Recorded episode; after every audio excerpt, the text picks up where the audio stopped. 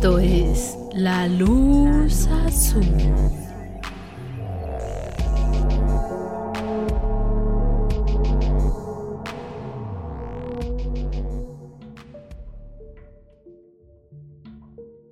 Hola amigos, buenas noches. Sean bienvenidos al episodio número uno de este podcast titulado La Luz Azul. Antes que otra cosa nos presentamos. Mi nombre es Noemi Villalobos. Y yo soy Juan Trejo. Y pues este proyecto que estamos comenzando ahora, realmente teníamos algo de tiempo, algunos años quizás, queriendo realizar algo como esto. Y vista la creciente cantidad de podcasts y programas que hay sobre este tipo de temas, pues la verdad queríamos aportar nosotros nuestro granito de arena. Somos muy aficionados a este tipo de, de temas, así que si ustedes son seguidores de temas como el true crime, lo paranormal, misterio, ovnis y todo este tipo de cosas, pues esperemos que este contenido que vamos a estar realizando les guste ya que está dirigido a ustedes. Nosotros estamos en el estado de Aguascalientes, en México, y como lo comentó Juan, pues sí era una idea que ya traíamos en mente. A lo mejor no nos animábamos tanto a, compartirlo con ustedes, pero escuchando, investigando y ya que pues realmente somos muy fans de, estos temas, pues nos decidimos hacerlo y, y esperemos que ustedes disfruten las historias que les vamos a estar contando pues ahora sí ya sea semana por semana, a lo mejor cada 15 días. Esperemos no, no fallarles tanto y pues que las disfruten y que igual si nace en ustedes algo, un poquitillo de, de la curiosidad por, por algunos ya sea asesinos seriales, algunos casos de misterio, otras cosas como ovnis, pues igual si quieren hacer ustedes una investigación, también es válido. Sí, sin más que decir, vamos a comenzar con el primer episodio. Es un caso de true crime o de crimen sucedido aquí en nuestro país México, así que esperemos que les guste y vamos directamente con ello.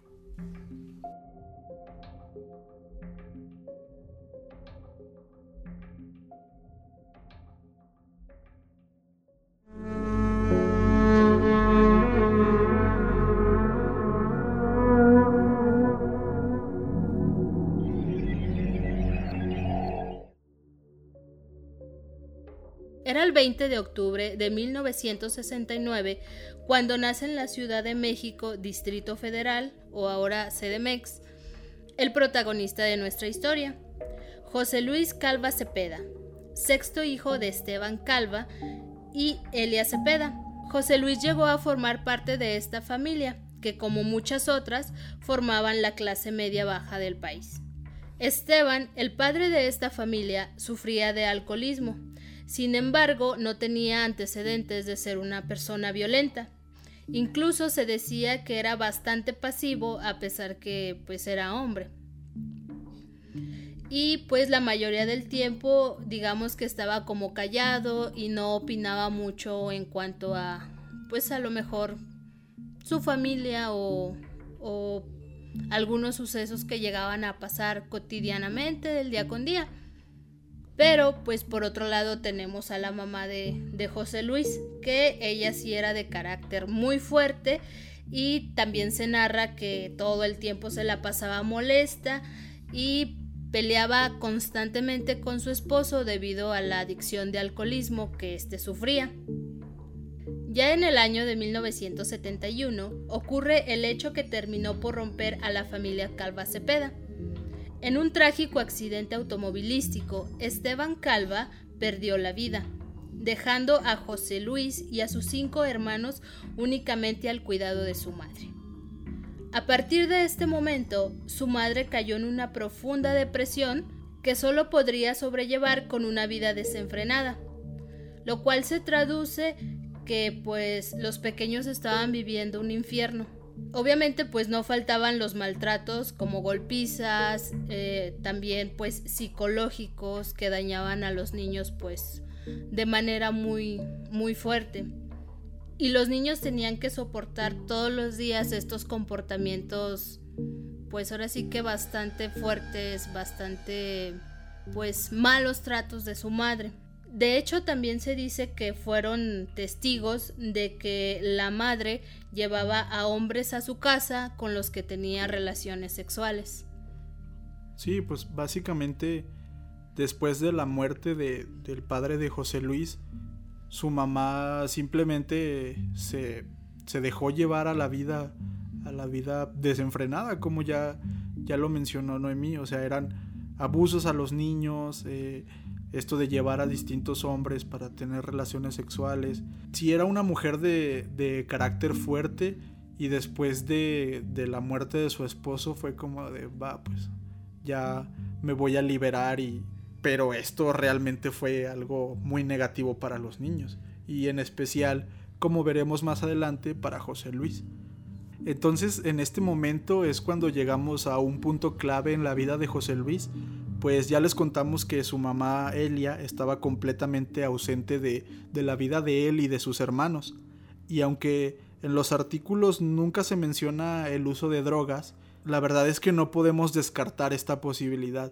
Ya con una vida totalmente perdida, con maltratos a sus hijos y esta vida de, de aquí para allá, por así decirlo, pues la verdad es que no, no parece nada extraño el uso de drogas o el abuso de narcóticos.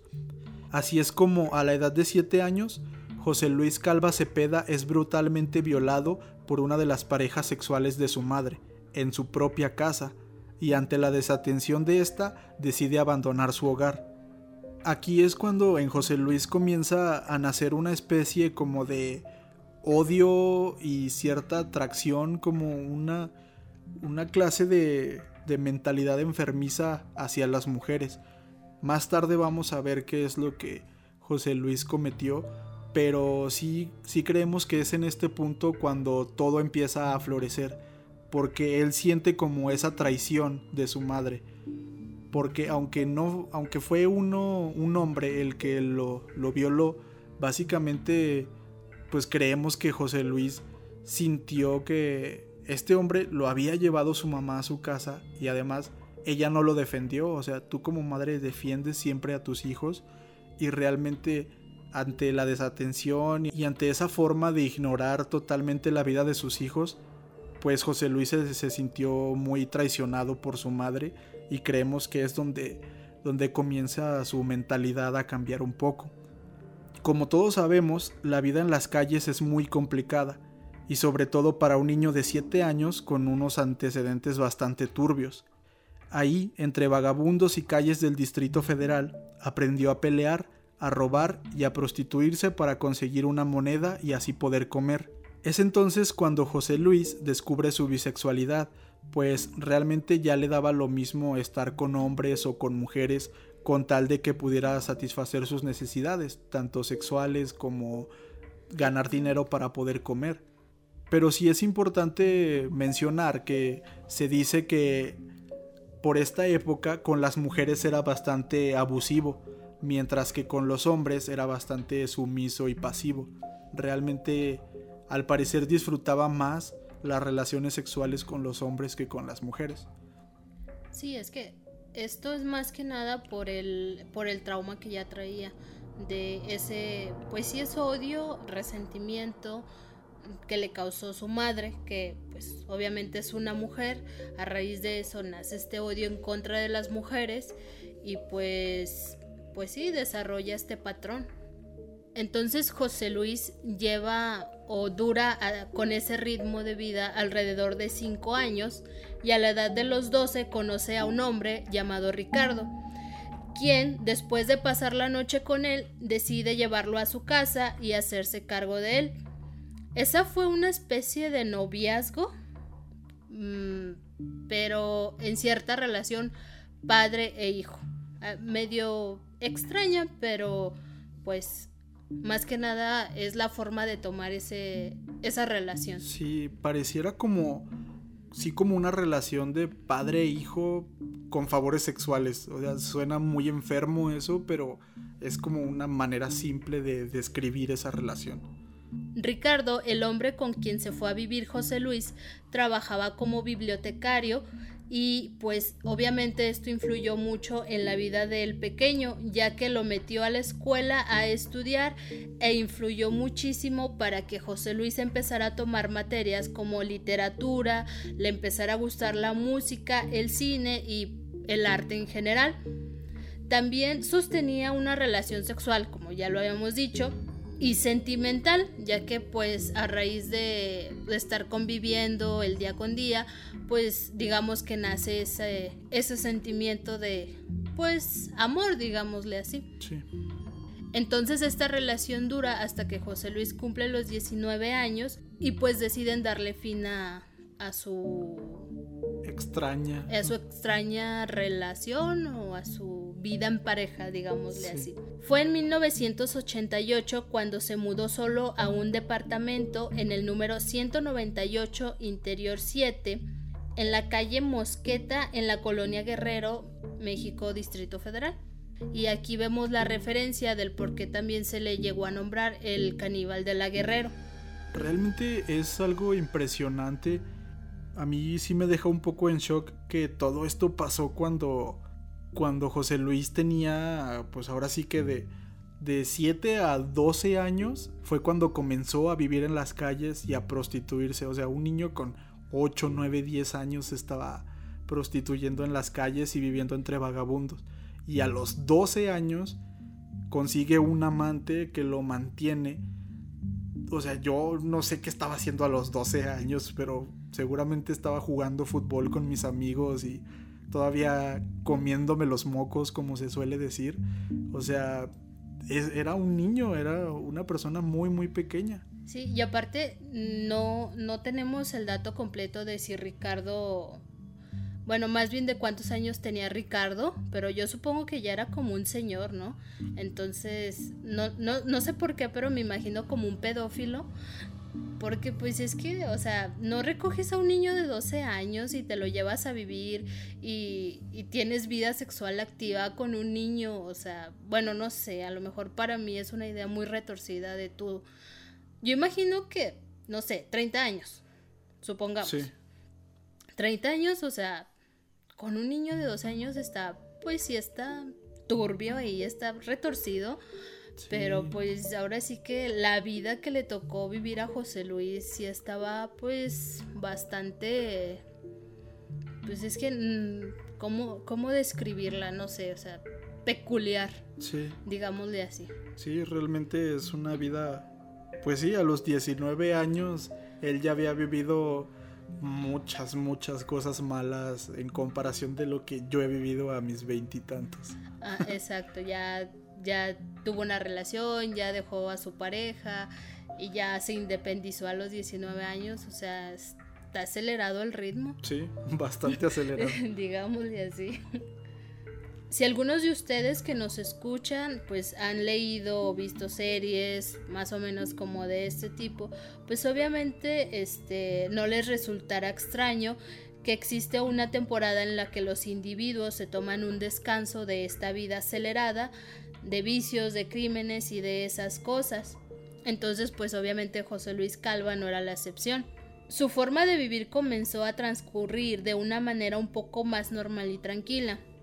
De hecho, en esa época fue cuando conoció a Alejandra Galeana, una mujer cinco años mayor que él, con la que se juntó y llegó a procrear dos niñas. También es en esta época en la que él comienza a producir su obra literaria, esta unión entre José Luis y Alejandra duró más o menos siete años, hasta que finalmente se separan y él vuelve a estar solo. Pasado algún tiempo, a mediados de los 90, inicia una relación amorosa con un hombre llamado Juan Carlos Monroy, y estuvieron juntos varios años, pero se dice que terminaron debido a que José Luis seguía saliendo con muchas mujeres. De hecho, pues... Mm, en sí, José Luis como que tenía el ego bastante alto, ya que se describía como un total seductor y decía que había estado con cientos de mujeres y que solo bastaba algunas palabras o algunos versos para poderlas conquistar y pues ellas caían rendidas a sus pies. Sí, porque como ya lo mencionó Noemí, En esta época es cuando José Luis comienza a escribir, como lo dijo, a producir su, su obra literaria, después de todo lo que le enseñó su antiguo amante, padre, por así llamarlo, toda la literatura, el arte y el cine que, que lo hizo consumir. En esta época es cuando comienza a, a escribir y pues sí, él se... Se echaba flores. Sí, decía, pues ahí mis, mis poemas luego, luego las hacen caer rendiditas hacia mí. Sí, pues, y a lo mejor hasta cierto punto José Luis sí contaba con ese carisma de poder llegar con un hombre o con una mujer, seducirla y pues iban a creer en él. Simplemente pues la, la relación que tuvo con esta mujer Alejandra eh, duraron un tiempo y después vuelve a estar solo. Entonces, pues yo creo que sí, algo, algo tenía para que las personas voltearan a verte y lo que tú estabas diciendo, pues sí creerlo. Sí, sí, de hecho, pues básicamente no duraba mucho solo, por así decirlo. O sea, tenía como que relación tras relación. Entonces, sí, como, como dices, algo, algo tenía. Sería su labia o pues yo digo que es más como labia, como esas personas que existen, que te hablan bonito y que tú caes. Sí, eso sí. Es después de esta última separación con Juan Carlos cuando comienza una especie de compulsión creativa, por así llamarle, ya que el mismo José Luis presume que por esta época escribió 10 novelas, 8 obras de teatro y más de 800 poemas. Es en realidad mucha obra literaria. De hecho, sí. Sin embargo, su carrera como escritor pues realmente nunca fue tan próspera como, como él se hubiera imaginado o hubiera querido, ya que en ninguna editorial pudo publicar sus obras porque los editores, las personas encargadas de estas editoriales, lo llamaban como el reflejo de una extraña visión del mundo, y pues esto realmente pensaban ellos que no iba a vender. A pesar de todo esto, pues nunca se rindió y siguió confiando en su talento como escritor, así que comenzó a distribuir sus obras en cuadernillos caseros a través de las calles y cafés de las colonias Guerrero, Condesa, Roma y también en el famoso Tianguis del Chopo. A continuación les voy a leer un pequeño fragmento de un poema escrito por él, y dice así, Abrázame como trepadora, dile a mi oído lo que no quieres decir, Después aprieta mi garganta dulcemente con tu cuerpo, con tu aliento, y luego recuérdame que te recuerde cuando hayas muerto. Realmente hay muy poca información precisa sobre su obra, pero lo que sí podemos encontrar fueron algunos títulos de, sus poemas más famosos. Algunos de ellos eran Prostituyendo mi alma, Requiem por un alma perdida, La noche anterior, Instintos caníbales. Y se dice de estos poemas y estas historias también escribía pequeños relatos como cuentos. Y pues como les comentaba, no se tienen exactamente los libros, ya que eran libritos caseros, eran cuadernillos que, que José Luis repartía por los cafés. Entonces, estas personas que tienen algunos tomos, algunos fragmentos de ellos o que llegaron a tener, mencionan que casi siempre los protagonistas de sus historias eran mujeres o hombres que querían dar a luz, que querían ser mujeres. Y esto nos habla un poco como sobre este problema que tenía con su madre, sobre esta, no sé si decirlo como maternidad frustrada, es como, pues sí, realmente yo creo que para sus adentros él era más mujer que hombre, él era homosexual, aunque pues tal vez sus necesidades sexuales, por así decirlo, lo llevaban a tener relaciones con mujeres, pero él se identificaba más como una mujer derivado por esta frustración que todo lo que aconteció con su madre le, fue causando. Esto es un poco como del perfil que, que podemos intuir que tenía, aunque pues solo la, la verdad solo él la conoce pues todos estos traumas que él generó, todos estos, digamos, ideas, que empezaron a, maquilarse en su mente, mm, creo yo que pues sí están bastante, pues, no puedo decir malas porque pues cada quien tiene sus formas de pensamiento, pero mm, no, no sé, o sea, decían mucho de lo que él en realidad quería ser a lo mejor. Sí, siempre... Y sí, como tú dices, o sea, él generó ese odio hacia las mujeres y a lo mejor él decía que era bisexual, pero realmente no lo era. Sí. Pero en su afán o en su odio que generó hacia las mujeres, tenía como esa necesidad de estar con una y de, no lo sé, a lo mejor de, a lo mejor en una relación que tenía con una mujer, pues sí demostrar su autoridad con ella, mientras que obviamente con un hombre no lo iba a hacer. Sí, sí, y pues realmente si esto es lo que, estas son las temáticas que él tocaba en sus obras literarias, pues es bien sabido que los escritores la mayor parte del tiempo escriben cosas que han vivido, que quisieran vivir, o pues sí, cosas que traen en la psique, o sea, realmente, pues sí, ahí estaba él relatando, más bien revelando sus pensamientos dentro de sus páginas y su, su obra literaria. De aquí damos un brinco en el tiempo y ahora nos situamos en el año 2007. Tenemos a un José Luis de 38 años. Aquí es cuando comienza una relación amorosa con Verónica Consuelo. A pesar de que la madre de la chica pensaba que él era una mala compañía para su hija, y vaya, y obviamente pues sí lo era, Verónica llegó a contar a sus familiares que estaba cansada de las actitudes de José, pues éste se comportaba grosero, violento y posesivo, e incluso llegó a comentar que tenía mañas muy extrañas en la cama. Así que decidió terminar la relación. Ella cuenta o ella relata lo siguiente. Quería tener relaciones sadomasoquistas y era adicto a la pornografía de toda clase, hasta de sofilia. Esta noticia obviamente pues no le cayó muy bien a José Luis, así que en un ataque de ira la golpeó y la dejó inconsciente. Posteriormente comenzó a estrangularla hasta que se aseguró que ya no estaba respirando. La desnudó y la llevó al asiento trasero de su vehículo. Condujo varios minutos hasta un basurero y en ese lugar descuartizó el cuerpo de Verónica. Guardó los restos en bolsas negras de basura y los dejó abandonados en el lugar.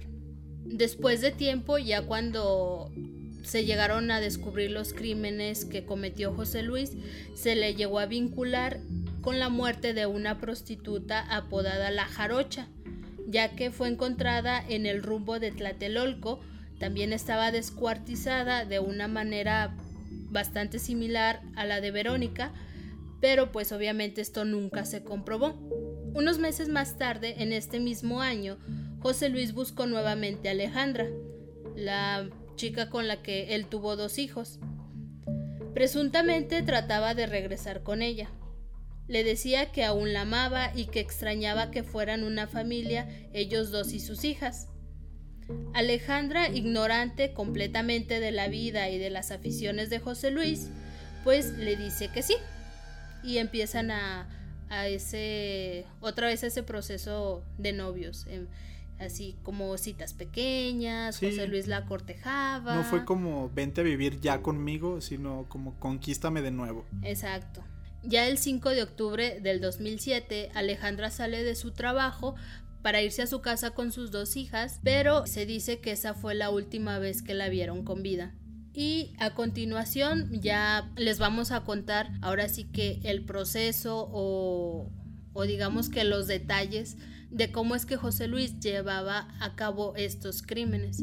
A lo mejor van a estar un poquito fuertes y si no están tan acostumbrados o tan familiarizados a escuchar estos tipos de, pues, conductas o este tipo de detalles. de detalles que son pues ahora sí que un poquito más fuertecillos este pues se los advertimos. Ahora sí. escuchen con discreción. La madrugada del 8 de octubre del 2007 la Policía Judicial Mexicana acudió al número 198 de la calle Mosqueta, en la colonia Guerrero, después de haber recibido varias llamadas de los vecinos denunciando un olor extraño en el apartamento habitado por José Luis Calva Cepeda. También la familia de Alejandra Galeana había insistido bastante en que investigaran al susodicho, pues la mujer de 35 años llevaba tres días desaparecida. Encontraron a José Luis afuera de su departamento, Muy tranquilo y confiado, invitó a los agentes de la policía a que entraran a su domicilio. Al abrir la puerta, encontraron una escena de horror, sacada de la película más gore que se conociera. Lo que parecía un brazo frito se encontraba en una sartén sobre la estufa.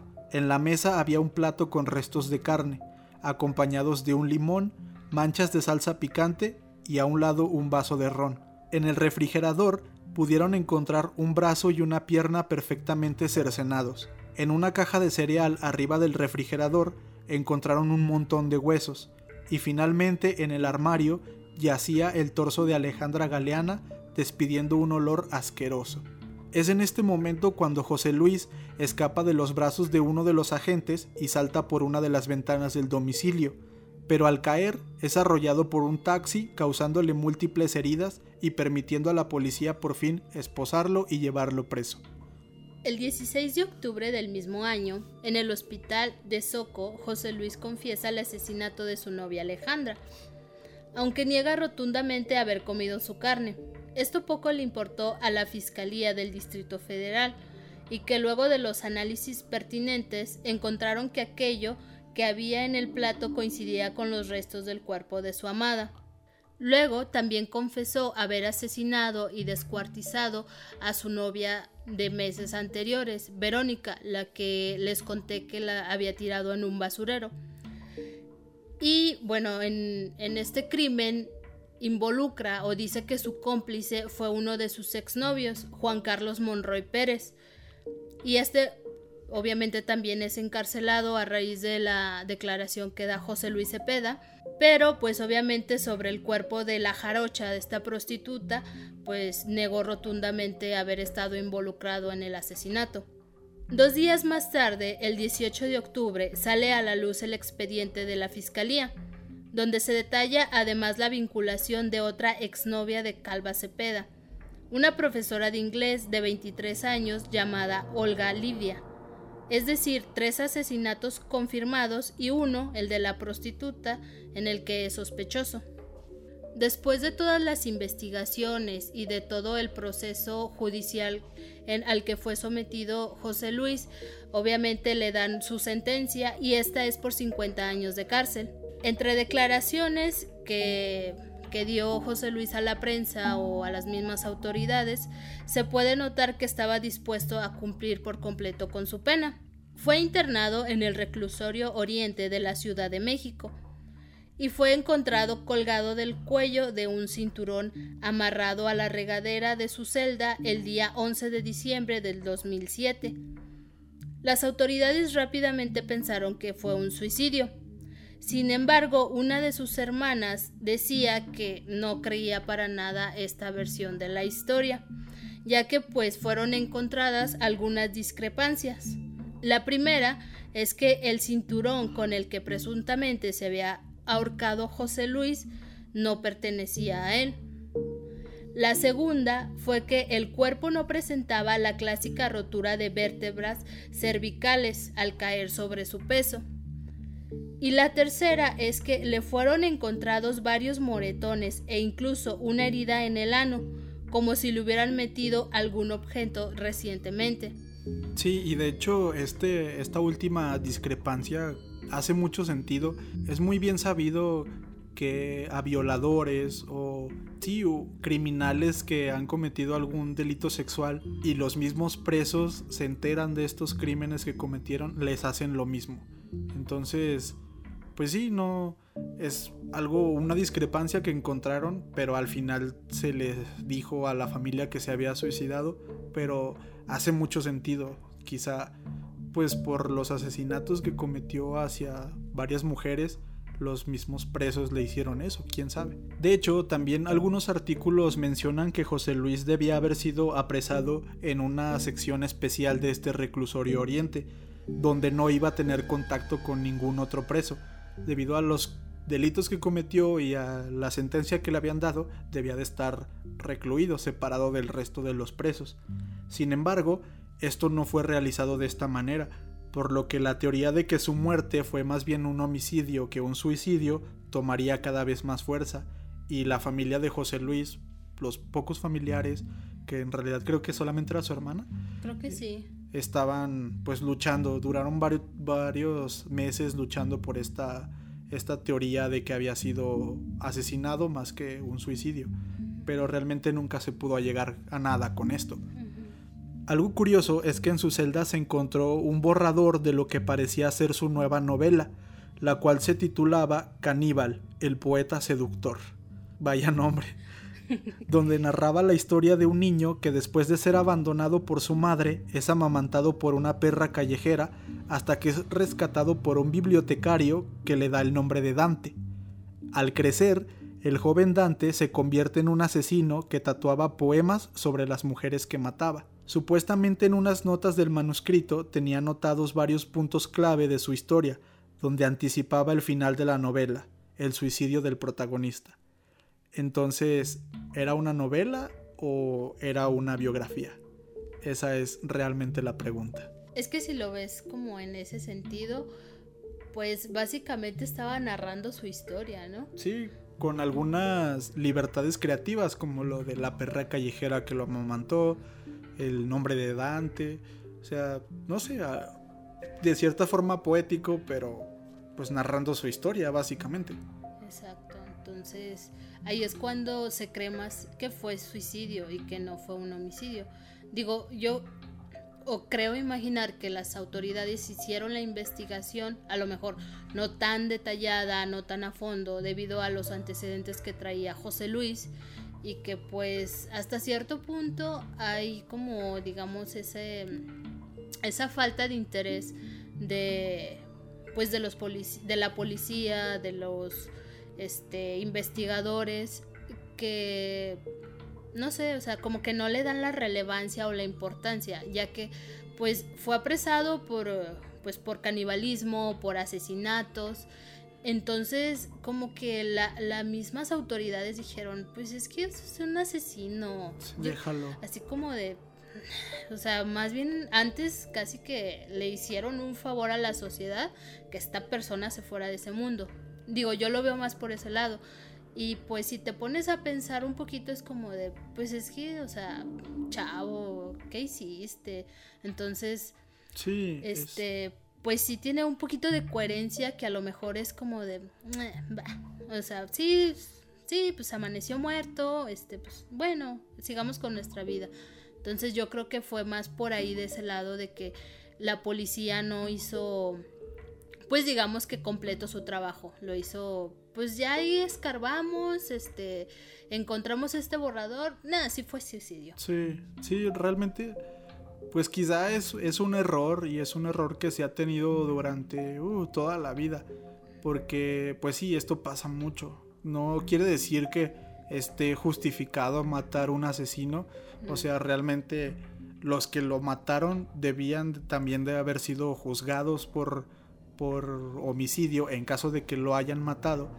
Pero sí, como dice Noemí, es bien sabido que cuando matan a un, a un asesino no se, no se hace la investigación tan a fondo como en otros casos. O sea, si realmente es un problema para, para los sistemas judiciales y las autoridades de todo el mundo, yo creo. Porque al fin y al cabo sí cometieron delitos, cometieron delitos muy fuertes, muy graves, errores imperdonables, pero no dejan de ser personas y a todas se les debería de aplicar la justicia por igual, aunque ya sabemos que algunos son muy favorecidos y algunos son muy desfavorecidos o la justicia va muy en contra de ellos. Entonces sí, tiene mucho sentido eso, eso que mencionas. La verdad es que no lo había pensado hasta ahora. Sí, bueno, digo, o sea, como que por el background que trae, entonces mm, yo creo que fue así como de, mm, déjenlo pasar y ya. Sí, ya, se suicidó y carpetazo. Exacto.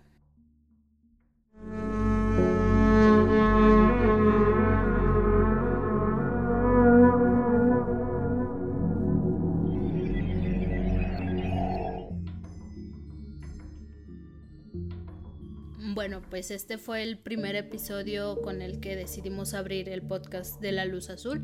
Esperemos que hayan disfrutado de esta historia y pues no sé, ustedes qué piensan que si fue un suicidio o que fue un homicidio, cuéntenlo. Y pues ahora sí que se quedan teorías porque no sabemos realmente qué es lo que pasó. Sí. Aunque a decir verdad yo creo más que fue un homicidio, pero pues no sabemos Sí. en concreto. Y nunca lo sabremos, al parecer. Exacto. Bueno, pues aquí lo vamos a dejar. Este fue el primer episodio y esperemos que lo disfruten mucho, que les guste. Nos pueden contactar en Facebook, ahí estamos como La Luz Azul Podcast, ahí denle like a la página o envíenos mensajes, siempre estaremos respondiendo a todo lo que todo lo que ustedes nos manden.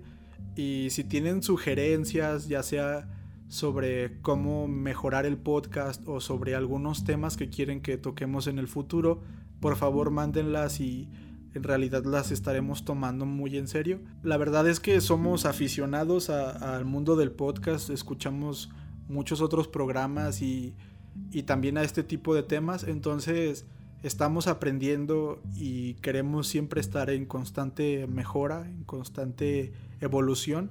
Así que ustedes que nos escuchan van a ser gran parte de esto. También nos pueden contactar por Instagram, nos pueden dejar un mensaje.